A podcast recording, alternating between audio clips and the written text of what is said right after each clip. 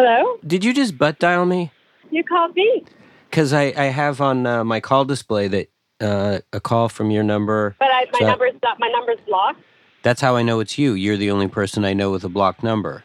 Is this where we have to go today? Wait, a couple days ago, uh, I think it was like yesterday morning. Were you thinking about me? No. I just thought that would be weird because I was thinking about you and I thought, huh, wouldn't that be funny if she was thinking about me at the same time? Shut up.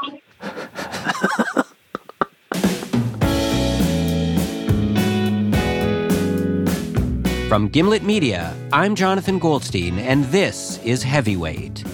Today's episode, the first in a two part series Barbara Part 1 Barbara Shutt. Right after the break.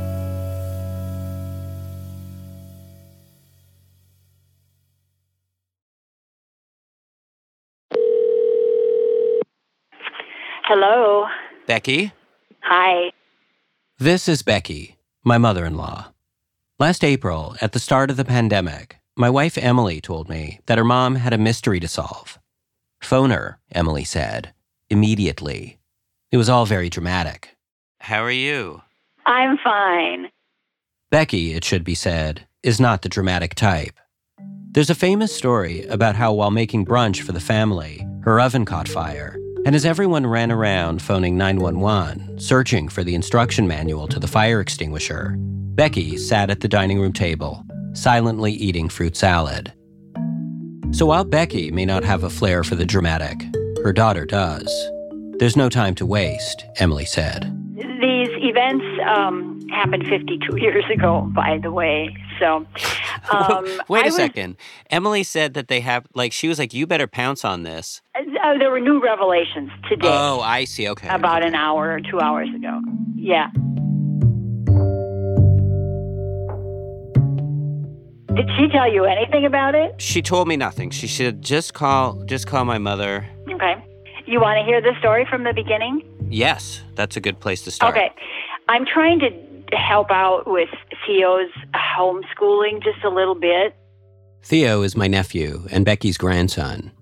Last April, his school shut down because of COVID, so Becky stepped in to tutor him over Zoom.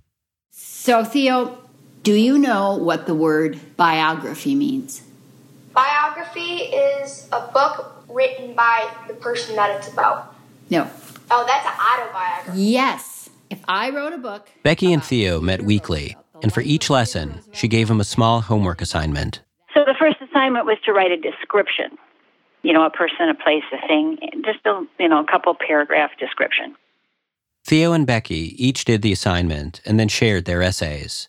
Theo wrote about a World Cup soccer game, and Becky, What popped into my head was this friendship that I had in 1968, before you were born. In 1968, Becky was 19 years old.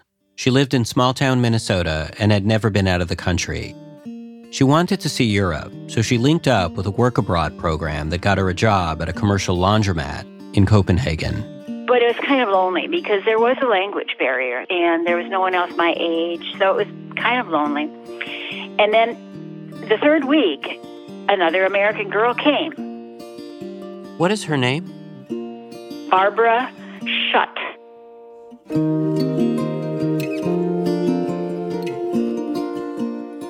My wife Emily says that when she was growing up, about once a year, Becky would remove the pictures above the living room couch and project slides from Copenhagen. Emily called this Becky Time, a journey back to when Becky was Becky, not mom. And right there with Becky, hovering above the couch, was Barbara Shutt. Becky and Barbara Shutt on a park bench eating sandwiches. Becky and Barbara Shutt partying in a room full of young Danes. Do you have it in front of you? The thing that you wrote? My story? Yeah, I do. Would you feel comfortable reading it?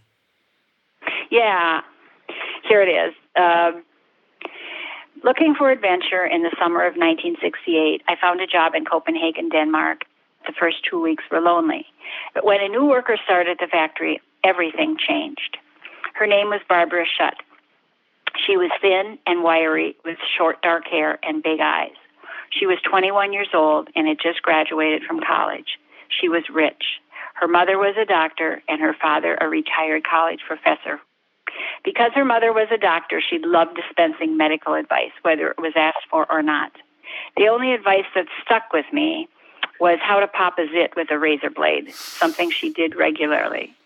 She loved checkers, and when she couldn't find a checker set in all of Copenhagen, she made the board in pieces out of cardboard. I hated checkers, but in the way that rich girls who are doted on by their parents can be, she was very persuasive. Barbara always knew what she wanted. So we played checkers. She bought a bike as soon as she arrived and rode all over Copenhagen. She only managed to persuade me to ride with her once. Though I was terrified of the traffic, we spent a lovely Saturday biking all over the city until the bike she had borrowed for me gave out. For eight hours each weekday, we worked at the same table, folding bath towels. It was a boring, mind numbing job, but I loved it because we had so much fun. We had silly nicknames for all the other workers. We sang to the pop music coming over the loudspeaker. We laughed our way through each day. As our time in Copenhagen was coming to an end, we were excitedly planning our next adventure. Barbara, who loved horses more than anything in the world, was going to a fancy riding camp in England. I left first. Riding the train across Italy, Austria, Switzerland, I missed the laughter, the singing along to Winchester Cathedral a dozen times a day, our endless checker games. She was my best friend, but it wasn't forever. That's lovely, Becky. It wasn't forever, Becky says, because at the end of the summer, in spite of their closeness, we never exchanged any information, any phone numbers, or anything. Why do you think that was? I think it was because we we didn't our lives seemed so different. Becky was from Waconia, Minnesota, population 2000. Barbara was from Cincinnati. Her parents were professionals. They had four cars, five TVs, a horse. But Becky wasn't envious of Barbara's material possessions. What she did envy, though, was Barbara's close relationship with her dad. Becky had lost her own father a few years earlier. She was very close to her father. She talked about him a lot. She just was so in love with her father. Mm. And he wrote her these long, beautiful letters every single day. When Becky left for Copenhagen, she was still feeling grief over her father's death. For Becky, those letters had to have seemed every bit as magical as Tivoli Gardens lit up at night. So I was writing about her, and I thought, you know, in all these years, I've never tried to find out what happened to her. And so I Googled her, and I found her immediately. It's easy to find people who are dead, and she is dead. Which brings us to the mystery Becky stumbled upon. She died in 2012 at age 67.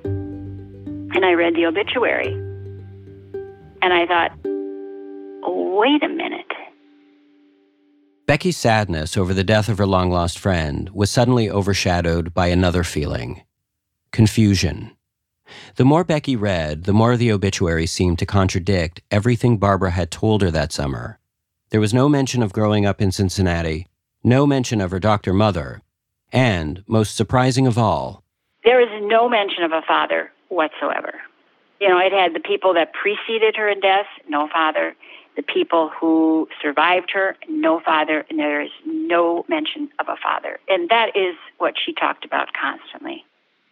She was, and I'm reading this to you now from the obituary, she was raised at the Galilean Children's Home near Corbin, Kentucky, where she also attended primary school and had numerous friends.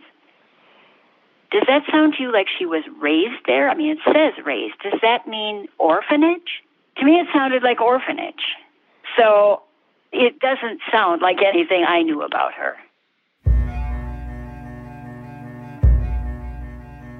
My thought was, wait, what? I was kind of stunned when I read this. The details were so different from what I would have expected. then I started thinking, well, I'm stupid. Why didn't I figure out if she was so rich, why was she working this this menial job? She could have probably afforded to That's true, yeah. Yeah. I think that what she had told me was mostly fiction. I don't know how I should think about it. Yeah. Was she just playing me for a sap? I mean, why? If that's it, it's a cruel thing to do. If you were able to find somebody who is still around who can speak about her and tell you about her, like what what would you want to know? Well, first of all, I, I want to know the truth. You know, what was her life? If it wasn't what she was telling me it was, what was it? And why was she telling me the things that she was? I don't know. At the bottom of the online obituary is a comment section where several people have posted short notes about Barbara. Becky figures there must be someone among them who knows the truth. If only some brave soul would reach out and ask. Some brave soul other than Becky. I would never in a million years do it, Jonathan. How well do you know me? Becky doesn't like to make a scene. And if there is a scene, that's when she reaches for the fruit salad. I want the information, but I want Okay. someone else to get it. Sure, sure, sure. You know, if at any point you're made uncomfortable and need to hide behind my skirts, I'm very happy to supply the skirts. Oh, yeah, I, I need skirts.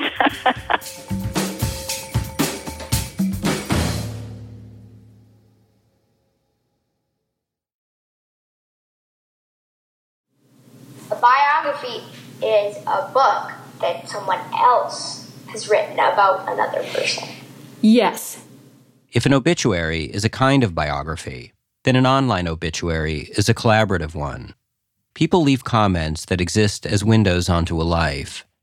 But the comments on Barbara's obituary page contain no stories or anecdotes, nothing to shed light on who she really was. There is one comment, though, that feels like a lead. It's from a guy who would have known Barbara around the same time Becky did. He says they were good friends from college. His name is Chris. I have questions for Chris, so I send him an email telling him about Becky and her connection to Barbara. But after about a week without any response, I dial a telephone number I find online. Someone picks up on the fourth ring, and what ensues is one of the stranger conversations I've ever had. Is this Chris? I ask. Yes, Chris says. I sent you an email last week. Do I have the right person? Yes, he says. I got your name from Barbara's obituary page, I say. Yes, he says. Chris isn't what you'd call chatty. When I ask a question, he replies with only yes or no. When I ask if he can elaborate, he bristles.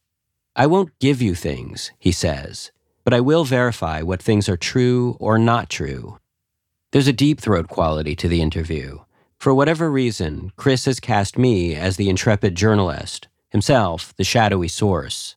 In fact, when I ask Chris if I can record him for broadcast, he brings up Watergate and threatens legal action. But in spite of that, there are moments when Chris seems eager to talk, like this is the call he's been waiting by the phone for for 50 years.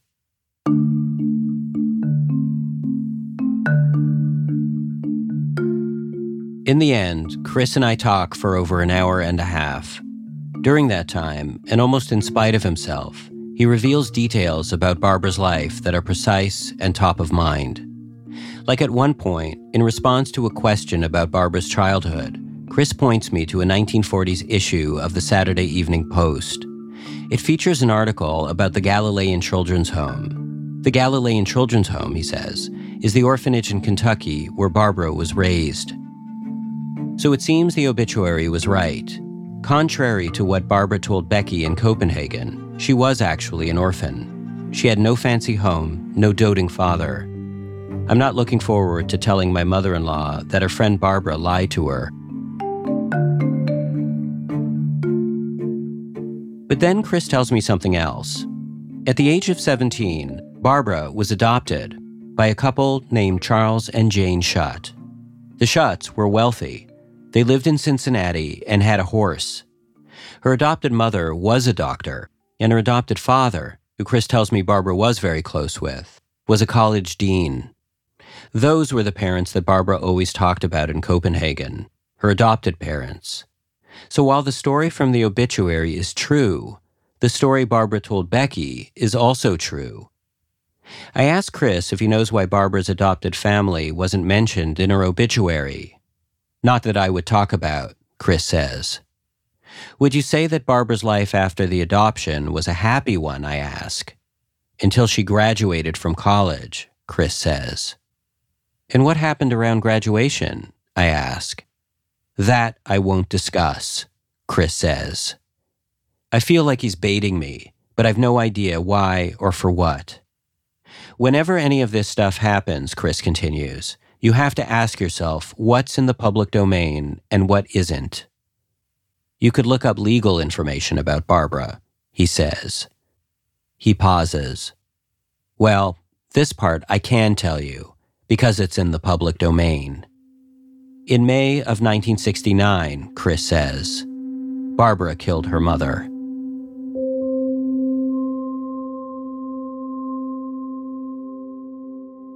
For a few moments, we sit in silence.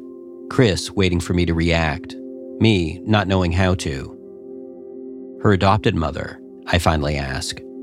That is correct, Chris says. How was the murder committed? I ask. Gun, Chris says. Do you know the circumstances? I ask. And this next part, Chris says almost like he's proud. I knew some of the details that the police never knew.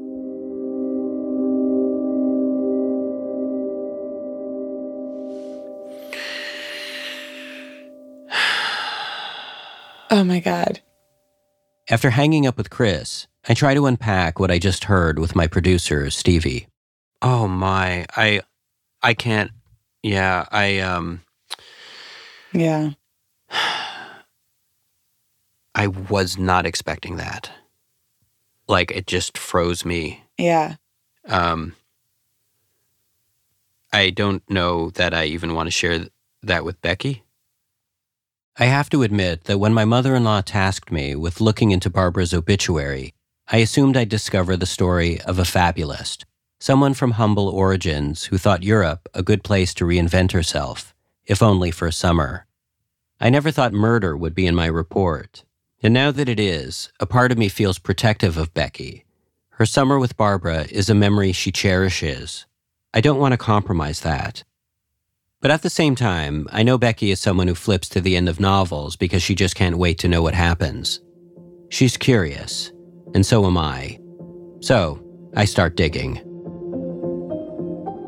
Over the next several days, I'm buried in news clippings with headlines like this Woman doctor found slain in her office home. At the time, the trial of Barbara Shutt for the murder of her adopted mother Jane dominated Cincinnati headlines.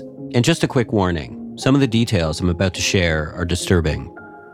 The newspapers describe the murder in gruesome, nearly pornographic detail. Her almost nude body was found lying face down, says one article. A full blown bloodbath, says another. As well as being shot, Jane was also beaten with a fireplace poker, struck 17 times in total. Just a few days ago, I'd thought of Barbara as my mother in law's European summer friend, with whom she gossiped and rode bikes. Now, I was reading about her violently beating her mother to death. It's like they're two different women.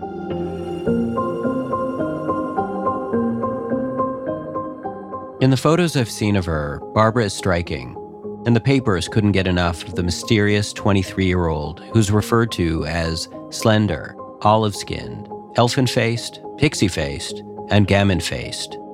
One headline, rather than referring to the trial as a murder trial, refers to it as a waif's trial. The newspapers carry descriptions of Barbara's hairstyle and clothes. On her first day in court, the Cincinnati Enquirer calls her dress, quote, fashionably short, but not mini mini. It's almost like Barbara is a movie star. From the papers, I learned that Barbara had initially confessed to the police, but recanted her confession a few days later. Why would someone admit to a crime only to take it back immediately? To find out, I contact the Hamilton County Court in Ohio and request the trial transcript. What I receive is a document over 1,200 typewritten pages long. From it, I learned that the prosecution's case was mostly built on Barbara's confession, which told the following story. On the morning of May 25, 1969, Jane told her that she and Barbara's adopted father, Charles, were separating, and it was time for Barbara to go out on her own. An argument ensued. Barbara grabbed a gun from her father's dresser and shot Jane. She then dragged her down two flights of stairs to the basement, where she beat her to death with the poker. If she was alive, Barbara explained in her confession, she was going to tell everybody, and I was going to be in a jam.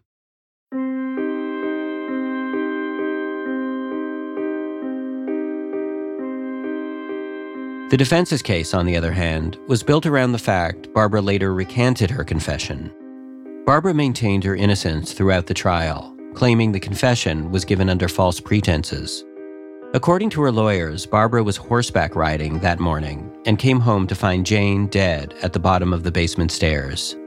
I was thinking that Daddy had done it, Barbara testified on the stand. She feared Charles had committed the murder, and so she confessed in order to protect him. I was going to do anything that I possibly could to take the guilt off him, Barbara said. Anything. This meant cleaning up the crime scene and disposing of the gun in the Ohio River. It wasn't until later that she learned her father was innocent. During the investigation, police found blood on Barbara's riding boots and gunpowder residue on her hands. Also, Barbara had no defensible alibi. She was found guilty and sentenced to life in prison for murder in the first degree.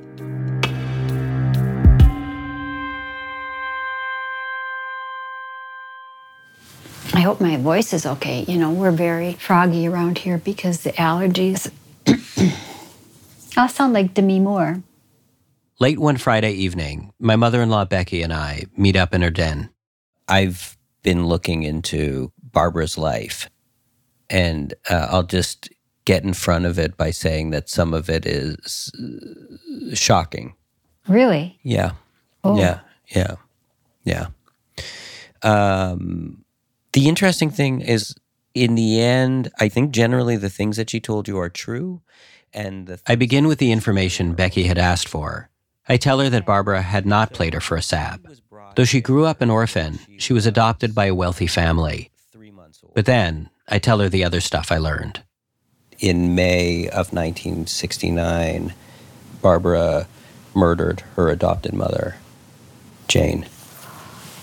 Yeah. Really? Yeah. Yeah. Oh my God. Yeah. I last saw her in August of 68. So this was, you know, nine months Yeah. later. Yeah. Uh, Becky says that in Copenhagen, she never saw any evidence of violence or temper. boy, I never saw that would have been in her. I can't wrap my head around it. I don't know what to think of it. What what should I think about that? Uh, I thought she was a really nice person. We had so much fun together. In fact, the time Barbara and Becky shared in Copenhagen came up in the court transcript. Barbara's lawyer asked her about her trip to Denmark and the work she did at the laundromat. Reading it, I half expected my mother in law's name to appear, but Barbara doesn't mention Becky. But while Becky's name doesn't make an appearance, another familiar name does. Someone I'd spoken to just weeks earlier Barbara's old college friend, Chris. Chris, who wouldn't let me record our call. A week into Barbara's trial, Chris is called to the stand for questioning. Were you in the vicinity of 122 Glen Mary in Cincinnati? The defense asks, on the morning of May 25, 1969. I respectfully decline to answer that question, Chris responds, taking the fifth. Did you kill Dr. Jane Shutt? They ask. Again, Chris takes the fifth. Chris and I spoke for an hour and a half, and at no point did he ever say anything about being questioned as a suspect. What the hell was going on?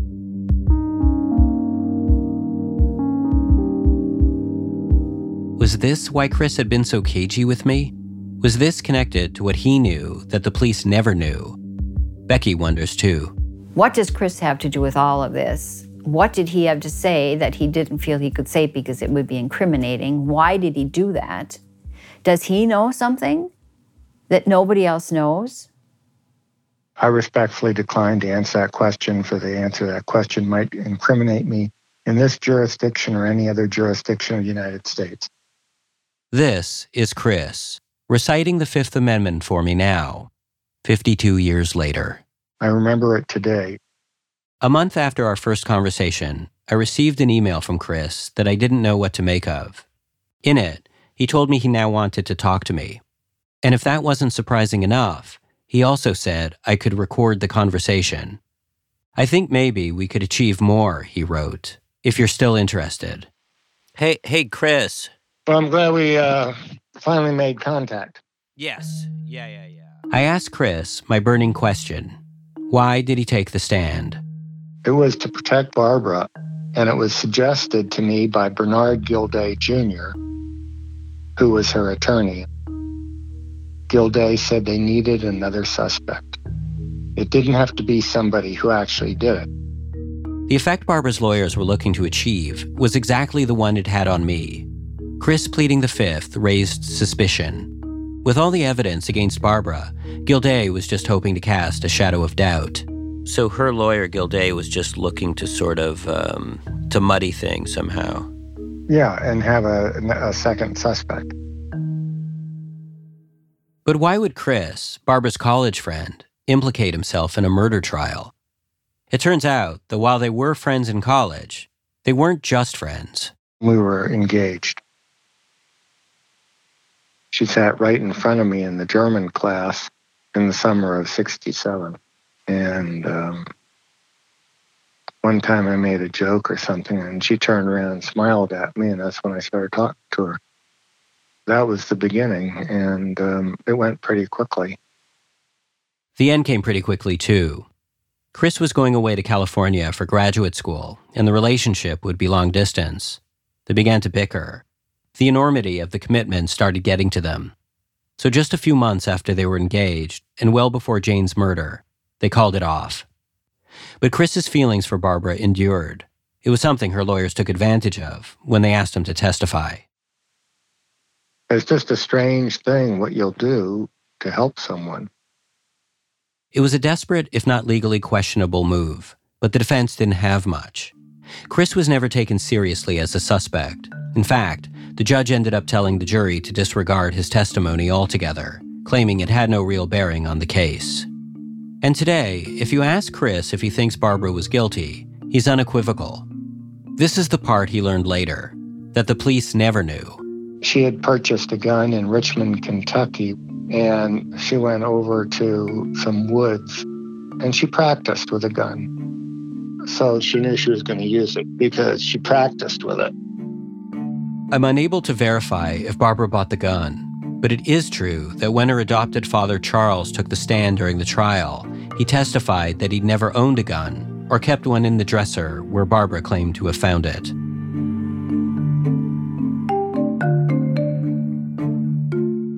After the trial, Barbara was sent to a women's prison in Marysville, Ohio to serve her sentence, and Chris says he visited a few times, but most of their contact was by mail. He kept Barbara's letters and sends me a photo of one. It's written on prison stationery, and most of it is pretty mundane. But what strikes me is how Barbara records the date. Rather than the day, month, and year, she instead writes Mother's Day. Chris also tells me that Barbara was given a wide berth at Marysville. She was favored by Miss Wheeler, the superintendent. For example, Miss Wheeler loved Ohio State football, and she would invite Barbara only of all the prisoners to come over and watch the game.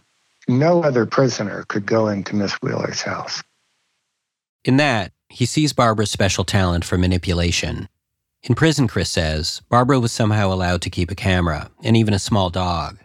And she was paroled after 15 years, five years earlier than the minimum stipulated by her sentence.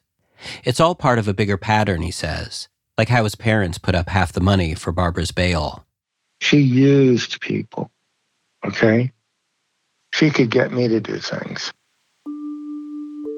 I drove her weekly to her horse riding lessons. I bought her presents. I started smoking with her. She had this feeling of entitlement, I think. I would say that was part of her character. Hmm. She wanted to get her way. My mind returns to what Becky said about being with Barbara in Copenhagen, the checkers game she was forced to play, the bike ride she had to take.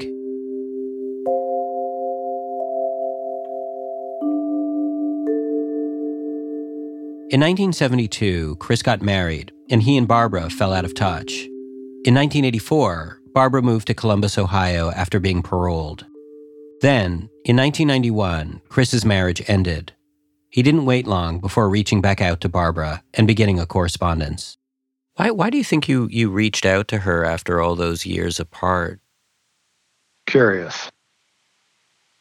And I still had strong feelings for her. Talking to Chris on the phone 50 years later, it still feels like Barbara exerts a strange force. Chris tells me about this one day in 1991 when he was passing through Columbus on his way to visit family in Cleveland. The way Chris describes it, it almost sounds like his car started driving itself. I had my daughter with me, and Barbara had sent me a picture of her, a little Toyota or Mazda, whatever she had, with a flower on the antenna. And I remember stopping and looking at the house and telling my daughter, who was maybe 13 at the time, I said, That's Barbara's car, and this is where she's living. And I'll never forget, uh, my daughter said to me, uh, Daddy, are you going to go in and see her? And I said, No, I just want to know that she's okay. Hearing the story, I can't help but wonder if the real reason Chris changed his mind about speaking with me was simply because he longed for someone with whom to share Barbara stories.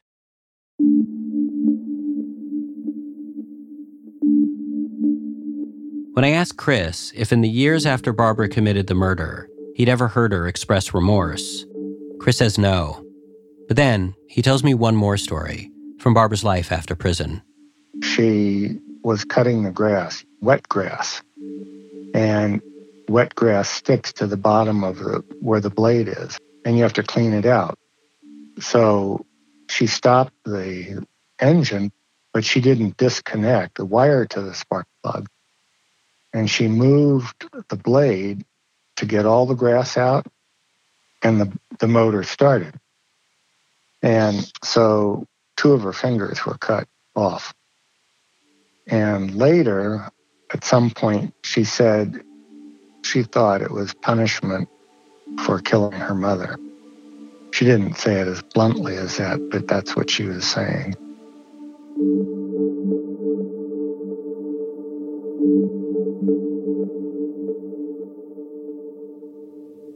What started this all was the obituary. Yeah. And although everything in it was accurate, it sure didn't tell the whole story. Which is what Becky wonders about now the whole story. Because while the evidence against Barbara is overwhelming, neither Becky nor I are convinced by the motive the prosecution presented. Why would being told to move out cause a 23 year old college graduate to fly into a murderous rage? Plus, if Chris is to be believed, Barbara had been planning the murder for months. What was her motivation? Before Becky met her in Copenhagen, before Charles and Jane adopted her, Barbara Shutt was a girl named Barbara Wilson. Barbara Wilson was born in Kentucky, raised in an orphanage. Who was this girl the Shutts ushered into their home at the age of 17? And why did she kill Jane? There's so many questions I still have, so maybe some of those questions you'll find answers to. On the next episode of Heavyweight, When you want to solve a murder, you discover the secrets that spawned it. I set out to unlock some secrets. The story we got was that she had no family. And it wasn't even true. What's this place called? Galilean Children's Home. Galilean Children's Home. I searched for the Kentucky orphanage where Barbara was raised. There's a kid sized boot right there. And the kids, now grown, who who were raised there with her. Memories. I try to forget the bad ones. There were bad ones? Well, From the outside, it looked like candy and cookies. What was going on in the inside was far from that. Part 2 is out now. It's available only on Spotify. Go there right now and search Heavyweight to listen to the conclusion.